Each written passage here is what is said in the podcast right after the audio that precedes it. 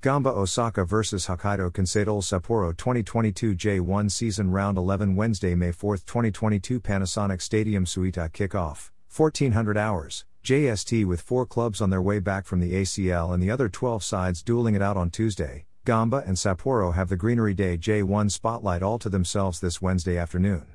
For the hosts, the 2-0 loss to FC Tokyo on Friday shouldn't quite be the catalyst to press the big red panic button. However, it's probably best if the current situation is seen as amber on the danger scale. Visitors Sapporo have bounced back from a sluggish start and come into this fixture in the midst of their best run of form this year.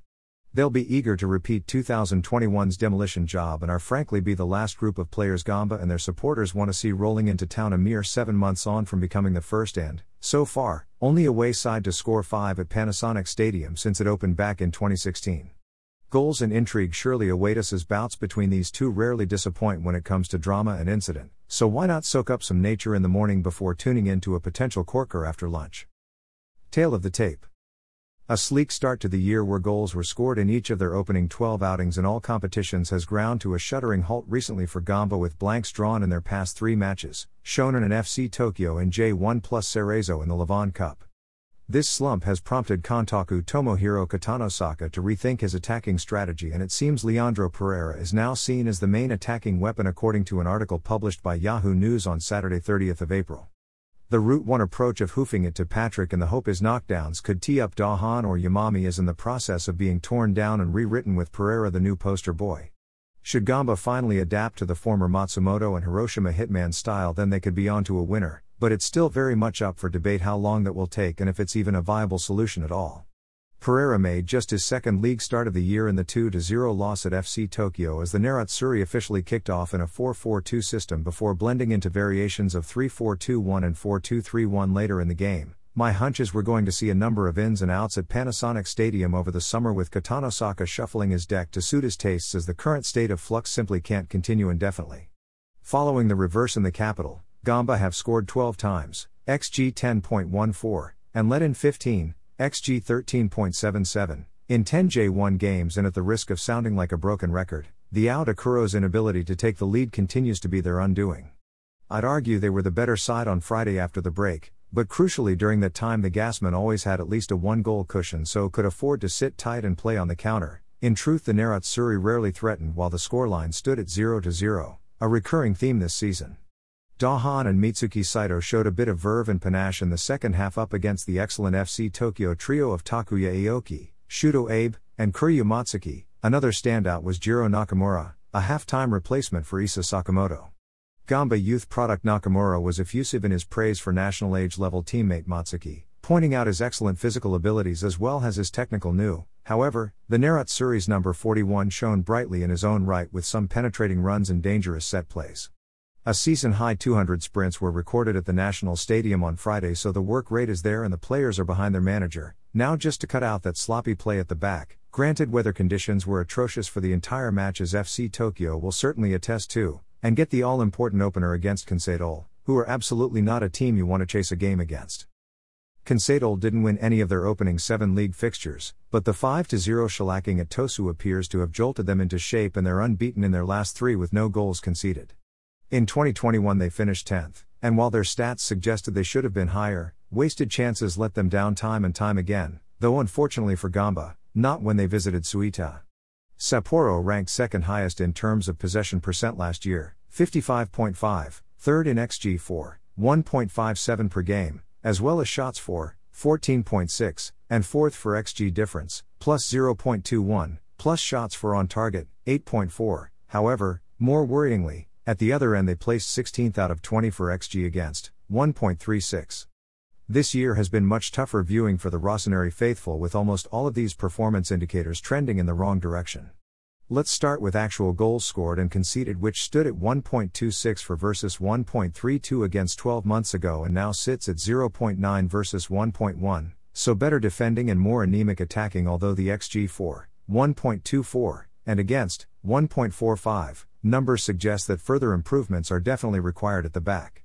Possession remains relatively high at 54.2%, however, the Red and Blacks are averaging 3 fewer shots per game than 2021, 11.6 versus 14.6, and 2 less on target every 90 minutes, 6.4 versus 8.4, plus their XG difference has nosedived 0.42 when we compare their opening 10 matches this campaign against the 38-match 2021 season. It's currently sitting at minus 0.21, a fair bit better than Gamba's minus 0.37. So to sum up, results are ticking in the right direction on the field for Misha Petrovic's troops, but there is a lot of work still to be done on the training pitch in the weeks and months ahead if they're to maintain or even improve upon their current league placing. Head-to-head. If you read my preview for the FC Tokyo game, you'll know I promised goals in here this time round, and with 8 of them spread across 2 fixtures, I'm about to deliver. After the initial round 4 clash between the two at Sapporo Dome was postponed due to a COVID outbreak in the Gamba squad, the rearranged tie was eventually played out on Friday 30th of July at a bumpy and windy Atsubetsu Stadium. The out Akuro recorded a relatively comfortable 2-0 win over their hosts, the second of 3 victories in a row which went a long way to easing them clear of the relegation scrap. Close-range efforts either side of half-time from Shinya Yajima and Leandro Pereira sealed the deal for the Nerazzurri in a game notable for being by far and away Wellington Silva's most effective league outing in a Gamba uniform to date, while agricultural challenges from Rossoneri duo Chanathip and Lucas Fernandes fortunately didn't injure either Ryu Takao or Kosuke Ana seriously, though they did cause tempers to fray on both sides. Any supporters of a Gamba persuasion would be advised to skip to the next section now. Why? 2 years on from a humiliating 5-0 hammering at Panasonic Stadium, Sapporo extracted revenge with a clinical 5-1 drubbing in early October 2021. That the result took place on a matchday earmarked for Gamba's 30th birthday celebrations, complete with a special kit, and not very well received at the time, but the critics have been eerily silent about it recently winning a prestigious international design award, new club logo, just added to the sense of utter dejection felt by the Curva Nor faithful at the final whistle. The visitors were 3-0 by the interval thanks to goals from Yoshiaki Komai and Lucas Fernandes, plus a brilliant strike from the impressive Tomoki Takamine, his first ever in J1. The second half was scarcely any better for the hosts, with destroyer-in-chief Takuro Kaneko netting 2 minutes after the restart before Patrick grabbed a consolation. Sapporo weren't done yet, however, and Douglas Oliveira rubbed salt into the already gaping wounds, preying on Hiroki Fujiharu's indecisiveness and slotting past Masaaki Higashiguchi to complete the rout.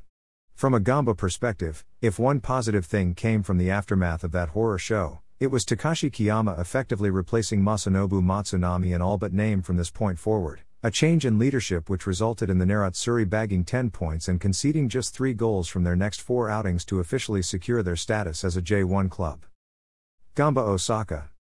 Jiro Nakamura alight amidst the gloom-a disappointing result overall on Friday night for all of a Gamba persuasion. But one big positive to take from the defeat was the second-half performance of Jiro Nakamura. After replacing fellow rookie Isa Sakamoto at halftime, Paris Olympic hopeful Nakamura floated between the right wing and the middle of the field, got in behind FC Tokyo left-back Ryoya Ogawa on numerous occasions and generally made a nuisance of himself with his pace and movement. Although Patrick was clearly offside when his header was correctly ruled out in the 82nd minute, Nakamura's whip delivery was delicious, and I'm starting to suspect we could see him make his first ever J1 start on Wednesday. Dahan's dilemma. Dahan was another player to catch the eye largely for positive reasons on Friday, and indeed I'll call it now, Yosuke Ideguchi wouldn't get into the current Gamba midfield if he cut his spell at Celtic short tomorrow. South Korean international Joo Se-jong appears set to return to his homeland this summer too, due to a lack of top team action. The Brazilian's passing and vision helped the Blue and Blacks get on top of their hosts at times in the second half, and he almost drew the Nerazzurri level when one of his trademark long-range piledrivers smacked off Jakub Sloic's crossbar. However, in the lead-up to Leandro's wonderful run and clinching goal, Gamba's number 23 caught up with his mercurial opponent near the edge of the box and essentially had the opportunity to take one for the team and wrestle him to the ground before he could deliver the death knell to the Nerazzurri's chances. Granted, knowing Leandro, he'd probably have curled in a peach from the resulting free kick. However, given that Shuto Abe, in this match, and Kuryu Matsuki, versus Marinos, have taken yellow and red cards on behalf of their FC Tokyo teammates, is there an argument to be made that this Gamba side need to get a bit more streetwise to succeed? Jun Ikamori's nomadic wanderings, while the aforementioned Leandro wonder strike was a considerable step up in quality from the rest of Friday's clash, the fact that the chance was brought about by a careless turnover should have surprised no one. Gamba, in the first period, and both sides after the break seemed determined to cede possession to their opponents in dangerous areas, and ultimately the Nerazzurri were the ones who were punished for it. Stand-in keeper Jun Ikamori had an interesting night, taking some mighty big risks and largely living to tell the tale. He does appear to be a real character with strong self-belief, but man did he have my heart pounding time, after time, after time, as I sat in the pouring rain at the National Stadium. Briefly, while we're on the topic of goalkeepers, FC Tokyo gloveman Jakub Slowak's caution for time-wasting just before full-time reminded me of how much I miss Masaaki Higashiguchi, the ultimate master of running down the clock by testing the referee's patience to the absolute limit before kicking the ball at the last moment and escaping censure. National Stadium thoughts. I'll be honest, I didn't hold out great expectations for the pre-match light show, but it turned out to be pretty amazing, and despite Gamba ending up as the losing side in a game that probably won't live long in the memory, there was a definite big match feel to this one, and it was great to be a part of such a special event. That said, the Olympic Stadium isn't football specific and it shows. Leaving at full time in the cold and wet, it was extremely difficult to see where I was going, and approaching a packed and frankly dangerously crowded-looking subway entrance, I quickly U-turned and walked 2 junior stops away before boarding a train at Yoyogi. This kind of setup might be okay when people are coming and going all day watching different track and field events, but I'm not sure it's going to cut it when 50,000 plus all head for the exits together at the conclusion of a football, rugby match, etc. Ryotaro's return, finally. Some transfer gossip, and there are rumors linking attacker Ryotaro Meshino with a return to his former side. The Gamba youth product is currently on loan to Estoril in Portugal's top flight from his parent club Manchester City, whom he joined from the Nerazzurri back in 2019. The soon-to-be 24-year-old is reportedly out of contract this summer. He needs a club. Gamba need more creativity in attack. He came through the ranks at Gamba. Gamba like re-recruiting their youth products when they return to Japan from spells in Europe. I've put 2 plus 2 together. Have I got the correct answer? Oh, just one more thing. Gamba have a break in fixtures between 29 May and 18th of June, so I'm thinking about doing a 2022 version of last year's popular Ask Blog Gamba post. If you'd be interested, please let me know. If I decide to go ahead with it, I'll put the call out for questions at the end of May, beginning of June. Gamba starting lineup versus FC Tokyo April 29, 2022. Team news. Takashi Usami, Achilles, and Masaaki Higashiguchi, knee, are definitely out, while Captain Shu Kurata, calf, is likely to be absent as well.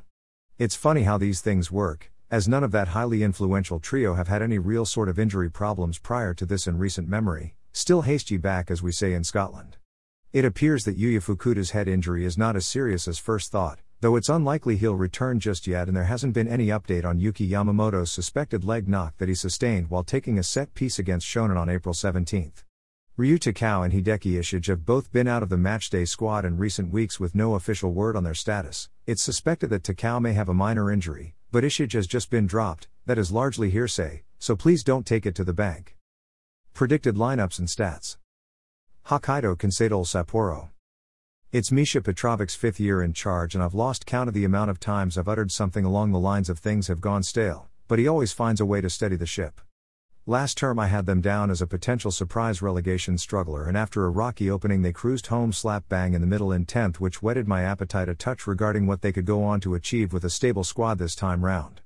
In my mind they seemed as suitable a candidate as any for that wide open 4th spot and a potential first ever ACL qualification, but like the Chtet boys often jokingly suggest, 5th in J2 is forever destined to be Ventforet Kofu's place in the pecking order, is 10th in J1, Consadole's current ranking in 2022. Going to one day have such a connotation for Sapporo?